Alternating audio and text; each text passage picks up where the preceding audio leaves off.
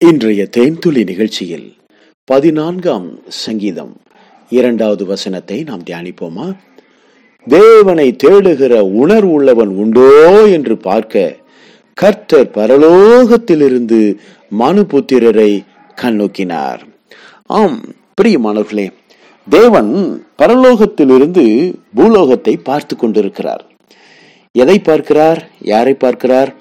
தம்மை தேடுகிற உணர்வு உள்ளவர்கள் யாராவது இருக்கிறார்களா என்பதை கர்த்தர் தேடி பார்த்து கொண்டே இருக்கிறார். கர்த்தருடைய கண்கள் பூமி எங்கும் உலாவிக் கொண்டிருக்கிறது. அநேகர் சொல்லுவாங்க இல்லையா? கர்த்தருக்கு கண்ணே இல்லை. இப்ப பாருங்க. கர்த்தருக்கு கண்கள் இருக்கிறது. அந்த கண்கள் உலாவிக் கொண்டிருக்கிறது. அது தம்மை தேடுகிற உணர்வுள்ள மனிதனை தேடிக்கொண்டிருக்கிறது உணர்வுகள் இதை யாராவது பார்க்க முடியுமா? அது நமக்கு உள்ள நடக்கிற ஒரு காரியம். ஆனா தேவனுடைய கண்கள் நம்முடைய உணர்வுகளை பார்க்கக்கூடியதாக இருக்கிறது. ஆமா மனிதனுக்குள்ளே ஒரு உணர்வு இருக்கிறதே அந்த உணர்வை கர்த்தருடைய கண்கள் பார்க்கும். பிரியமானவர்களே அப்போ தேவன் எவ்வளவு உற்று நோக்குகிறார். எவ்வளவு அருமையான தேவன் என்பதை நீங்கள் பாருங்கள். வேதத்திலே ஆதாம் ஏவாள் அவர்களுக்கு பிறகு அவருடைய சந்ததியில் அங்கே சேத் என்று குமாரன் ஒருவன் பிறந்தான். அவனுக்கு ஒரு குமாரன் பிறந்தான். அவனுடைய பெயர் ஏனோஸ். அவன் நாட்களிலே தான் முதன் முறையாக மக்கள் கர்த்தரை தொழுது கொள்ள ஆரம்பித்தார்கள். ஏனோஸ் கர்த்தரை தேடுகிற ஒரு உணர்வு உடையவனாக இருந்தான். வேதத்திலே முதல் முறையாக கர்த்தரை தொழுது கொண்ட சந்ததி ஏனோசுடைய சந்ததி.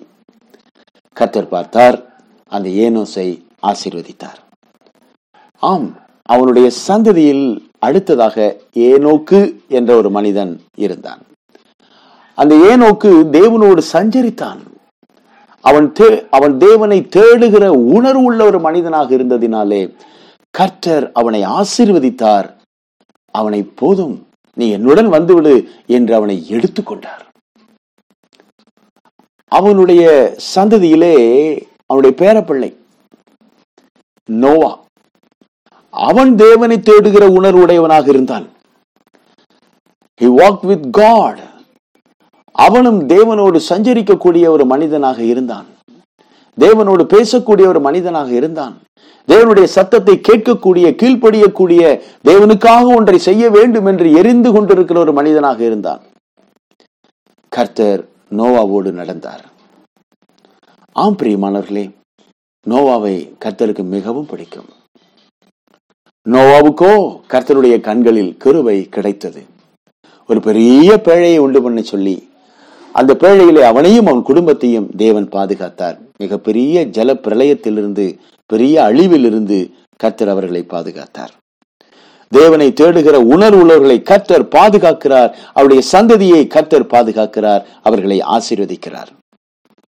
பாருங்கள் அதை தொடர்ந்து அவனுடைய பிள்ளைகள் மூன்று பேரில் சேம் கத்தரை தேடுகிற கர்த்தருக்கு பயந்து வாழ்கிற ஒரு மனிதனாக இருந்தான். அவன் சந்ததியை கத்தர் ஆசீர்வதித்தார். யாபேத் மூன்றாவது மகன் அவன் கத்தருக்கு பயந்து வாழக்கூடிய ஒரு மனிதனாக இருந்தான். கத்தரை தேடுகிற ஒரு உணர்வுடையவனாக இருந்தான். கத்தர் அவனையும் ஆசீர்வதித்தார். யாப்பேத்தினுடைய எல்லைகளை கர்த்தர் விரிவாக்கினார். ஆம் பிரியமானவர்களே சேமுடைய கர்த்தருக்கு ஸ்தோத்திரம் உண்டாவதாக. சேமுடைய கர்த்தராக அவர் மாறினார். சேம் கர்த்தருடைய மனிதனாக மாறினான். தேவனை தேடுகிற உணர் உள்ளவர்களை கர்த்தர் ஆசிர்வதிக்கிறார். பாருங்கள் இப்படி அவனுடைய சந்ததியிலே அடுத்ததாக ஆபிரகாம். ஆபிரகாமுக்கு அருமையான ஒரு உணர்வு இருந்தது. தேவனை தேட வேண்டும் உண்மையான தெய்வத்தை தேட வேண்டும். விக்கிரக வழிபாட்டிலிருந்து பிரித்தெடுக்கப்பட்டு பயங்கர வைராக்கியம் உடையவனாக விசுவாச மனிதனாக அவன் உருவெடுத்தான். உண்மையான தெய்வத்தை கண்டுபிடித்தான். அவன் தேவனை தேடுகிற உணர்வுள்ளவனாக இருந்தான். கர்த்தர் அவனை ஆசீர்வதித்து அவனுக்கு ஒரு சந்ததியை கொடுத்தார். அவனுடைய மகன் ஈசாக்கு. தன்னுடைய தகப்பனாரை போலவே ஈசாக்கும் கர்த்தருக்கு பயந்து கர்த்தரை தேடுகிற உணர்வு உள்ளவனாக இருந்தான். பிரியமானவர்களே ஈசாக்கு ரெண்டு பிள்ளைகள் பிறக்கிறார்கள். அதில் ஒருவன் யாக்கோபு.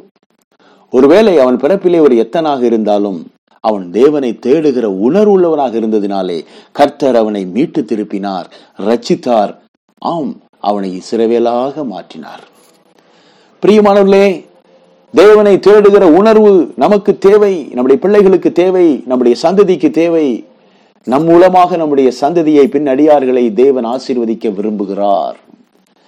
ஏனோஸ் மூலமாக சந்ததி சந்ததியாக தேவனை தேடி தேடி தேடக்கூடிய உணர்விலே இருந்ததினாலே தேவன் அவர்களை ஆசீர்வதித்து பழுகி பெருகச் செய்கிறதை நாம் வேதத்திலே பார்க்கிறோம். பாருங்கள் யாக்கோபுக்கு பனிரெண்டு பிள்ளைகள் அந்த பனிரெண்டு பிள்ளைகள் பனிரெண்டு கோத்தரமாக உருவெடுக்கிறார்கள். அல்லேலூயா யாக்கோபு இஸ்ரவேலாக பெயர் மாற்றம் செய்யப்படுகிறான். கர்த்தர் அவன் பெயரை மாற்றினார். இஸ்ரவேல் இன்றைக்கும் இஸ்ரேல் என்ற ஒரு நாடு இருக்கிறதே அவன் பெயரிலிருந்து தோன்றிய ஒரு நாடு. அங்கு இருக்கக்கூடிய யூதர்கள் அவன் பிள்ளைகளில் ஒருவர் யூதா. யூதா கர்த்தரை துதிக்கக்கூடிய தேவனை தேடுகிற உணர்வுள்ள ஒரு மனிதனாக இருந்தான். அந்த யூதா கோத்திரம் கர்த்தருக்கு பிரியமான ஒரு கோத்திரமாக கர்த்தரை துதித்து ஆராதனை செய்கிற லேவி கோத்திரமாக அவருடைய பிள்ளைகள் உருவெடுக்க ஆரம்பித்தார்கள். ஆம் பிரியமானவர்களே தேவனை தேடுகிற உணர்வுள்ளவர்கள் எங்கே இருந்தாலும் சேற்றிலிருந்து முளைக்கிற செந்தாமரையைப் போல மண்ணுக்கடியில் புதைந்து கிடக்கிற வைரத்தை போல தங்கத்தை போல புடமிட்டு பரிசோதித்து பட்டை தீட்டி கூர்மையான இயந்திரமாக மாற்றி தேவன் தமக்கென்று எழுந்து பிரகாசிக்கிற விளக்கை போல வானத்திலே பிரகாசித்துக் கொண்டிருக்கிற நட்சத்திரங்களைப் போல குன்றின் மேல் இருக்கிற ஒரு மலையைப் போல மலையின் மேல் இருக்கிற ஒரு வீட்டைப் போல ஆம் பிரியமானவர்களே ஒரு கலங்கரை விளக்கை போல அவருடைய வாழ்க்கையை பிரகாசமடைய செய்கிறார் மற்றவர்களுக்கு ஒளி கொடுக்கும்படி செய்கிறார். தேவனை தேடுகிற உணர்வுடையவர்களாக நாம் இருக்க வேண்டும் என்று தேவன் விரும்புகிறார் எதிர்பார்க்கிறார். கர்த்தர் நம்மை ஆசீர்வதிப்பாராக. ஆண்டவரே சுவி நாமத்தில் மன தாழ்மையோடு ஜெபிக்கிறோம். நல்ல பிதாவே ஆமேன்.